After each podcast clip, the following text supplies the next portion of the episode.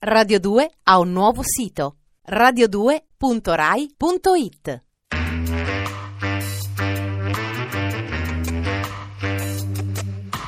Alle 8 della sera.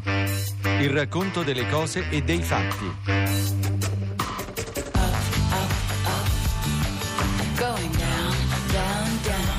Rock Involution. Di Marco Dolcetta.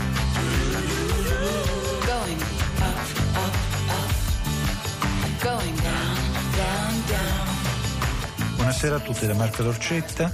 Siamo nelle spiagge di Venice. Venice è eh, Los Angeles. Il mare di Los Angeles, l'oceano tocca a nord la grande metropoli e la spiaggia preposta ad essere vissuta in maniera pericolosa, in maniera intensa negli anni 70 è quella di Venice, che è uno sfondo anche di uno degli incontri più significativi della storia del rock, di cui ci occupiamo in questa serie di trasmissioni. L'incontro fra l'aspirante poeta, l'eterno aspirante poeta Douglas James Morrison e il suo amico, l'organista Ray Manzarek.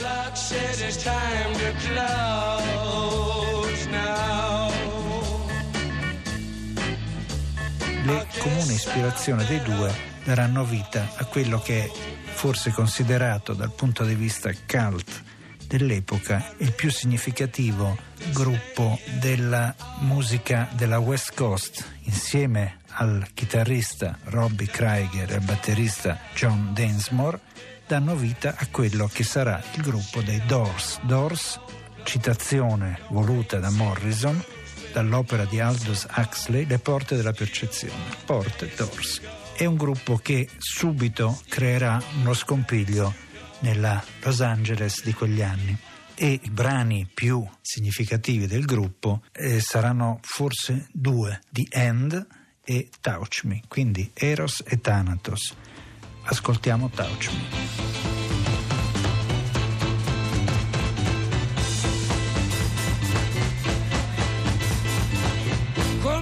On, come on, come on, now touch me, babe. Can't you see I am not afraid? What was that promise that you made? con quello che può essere considerato un brano di rock incendiario, con forti allusioni sessuali.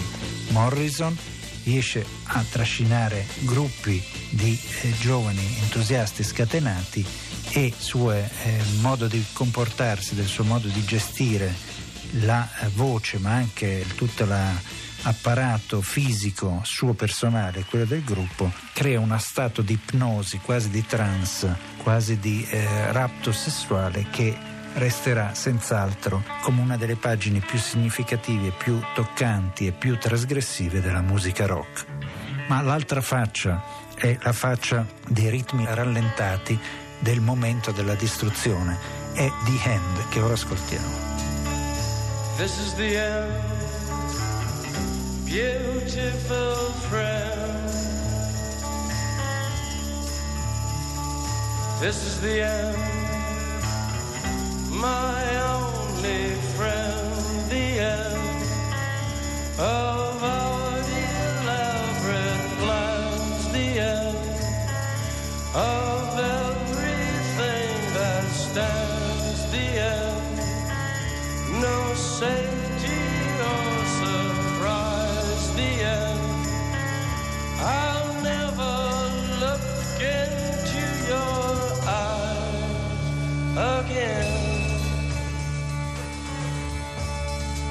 The End è eh, la metafora della fine, quindi sono i due momenti della parabola della eh, veloce, breve e ehm, significativa vita dei Doors con Jim Morrison.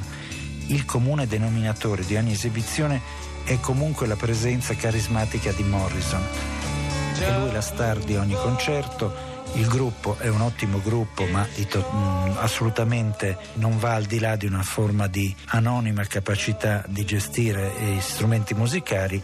Il vero momento topico di ogni rappresentazione dei Doors è quanto riesce a fare sul palco, appunto, Jim Morrison, il quale riuscirà, come abbiamo detto in una delle precedenti eh, nostre conversazioni, a farsi gettare fuori addirittura per l'eccesso di performance, diciamo spinta all'eccesso di una rappresentazione di The End, il brano che abbiamo ascoltato prima, dal locale che lo ospitava, il Whisky Go Go. Si era riuscito a creare un'atmosfera orgiastica che aveva trascinato tutto il palco e tutta la platea in un unico momento che ha perturbato l'ordine pubblico, tanto che lo stesso padrone del locale è stato costretto a chiamare la polizia e far eh, terminare in maniera brusca quella che era una serata di musica.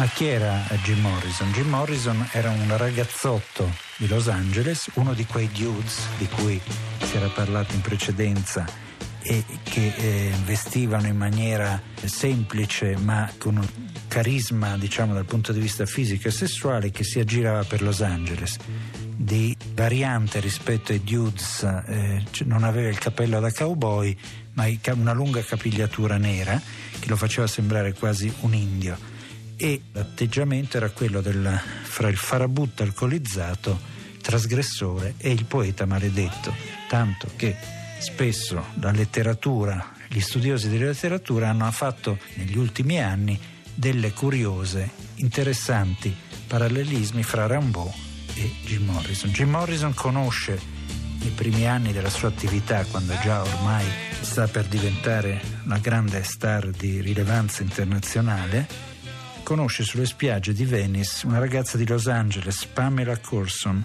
Pamela è una docile ragazza, lui ha un atteggiamento sadico nei suoi confronti, è un rapporto tipico fra carnefice e vittima. Lei rimane sempre fedele a lui anche quando lui trasgredisce in, ripetutamente questo patto d'intesa sentimentale e amorosa fra i due.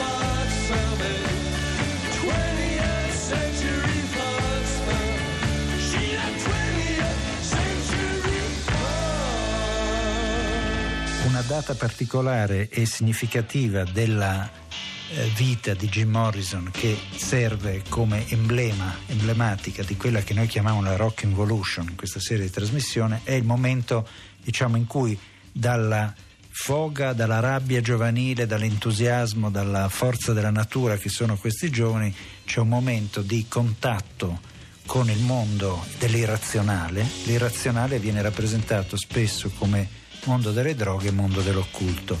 Nel caso di Jim Morrison, il mondo dell'occulto fa una sua entrata deflagrante nel 1970 quando si sposa con un rito occulto una giornalista di spedizione di stregoneria, Patricia Kennelly. E lui forse non si rende neanche conto quello che fa. La Kennelly, come tanti altri a Los Angeles, fa parte di quei gruppi legati alla tradizione di Aleister Crowley, un maestro dell'occultismo e della magia nera della stregoneria, in cui Kenneth Anger, uomo molto vicino al mondo del rock di quegli anni, cineasta eh, sperimentale che farà diversi film anche con Mick Jagger, fra cui ricordiamo alcuni film inni al diavolo addirittura e Morrison fa parte di questo gruppo, entra a far parte di questo gruppo di eh, cultori della magia nera della stregoneria attraverso questa giornalista che sposerà appunto come dicevamo con una sorta di rito occulto. Però questo è un, solo un, è il momento di maggior punto di non ritorno diciamo di Jim Morrison. Jim Morrison entra già da anni a contatto con le droghe entra anche in questa dimensione di fascinazione per l'occulto che lo renderà completamente una mente aliena quasi un posseduto tanto che è sintomatico vederlo negli, negli ultimi spettacoli della sua vita in cui non è più lui quella furia trasportatrice e dissacrante, ma sembra quasi un pupazzo animato, stanco e animato da altre forze che si dimena come un manichino sugli spalti, provocando un certo sconcerto fra il pubblico.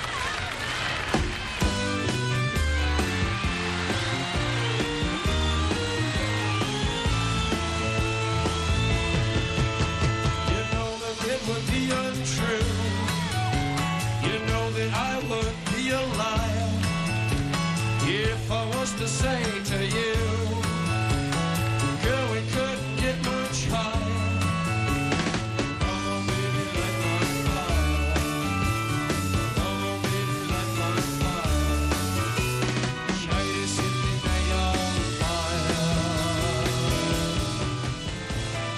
E la morte di Jim Morrison avviene in gioventù, è giovanissimo, ha soli 27 anni, quando muore in un appartamento a Parigi, una morte strana in una vasca da bagno su cui si, eh, si favoleggia. Probabilmente fu colpito da un infarto, probabilmente il suo considerare la vita come un'opera d'arte, una rappresentazione e in maniera quasi autolesionista negli ultimi mesi appunto dell'esistenza è diventato il suo eh, tumulo a Père Lachaise nel, nel cimitero di Parigi un punto di riferimento, un punto di pellegrinaggio di fan disperati, di orfani di rock di Jim Morrison, ma anche di personaggi cultori di scienze occulte, di necrofilia e quant'altro, il che getta e mantiene un'ombra scura su quanto spesso è si è riversato sul mondo del rock, sul facile mondo dei, dei, soldi, del denaro, del successo, del sesso, di ogni forma di permissività.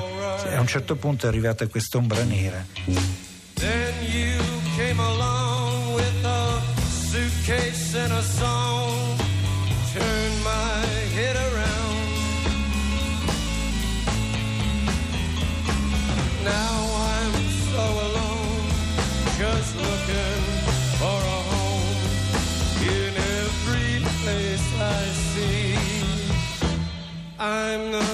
visto come Jim Morrison è un elemento Modi, come Baudelaire, Rimbaud, è un poeta maledetto, un poeta maledetto dell'era del rock. Abbiamo ascoltato dei brani e, e tutti questi brani è una ipnosi, una successione trascinante di riff e di eh, momenti musicali che incalzano e che nel tentativo appunto di creare quella dimensione di uscita dallo stato di lucidità, dallo stato di quotidianità che è la, il nirvana, il nirvana del tutto particolare che viene dato dal cocktail micidiale a volte o a volte liberatorio che sono eh, una buona band che suona dal vivo o in maniera surrogata da un disco la possibilità di uscire dallo stato di razionalità tramite scatenamento dei sensi eh, in tutti i modi e soprattutto la pericolosa entrata in un altro mondo di percezione che è appunto la porta della percezione di Aldous Huxley che è il testo che ispirò i Doors appunto anche nell'autonominarsi gruppo come tale, cioè i Doors, i Doors come porte, porte per un entrare in una dimensione differente della vita quotidiana. Però queste porte possono portare per cammini molto differenti e questi cammini li abbiamo un po' visti nel corso di questa serata.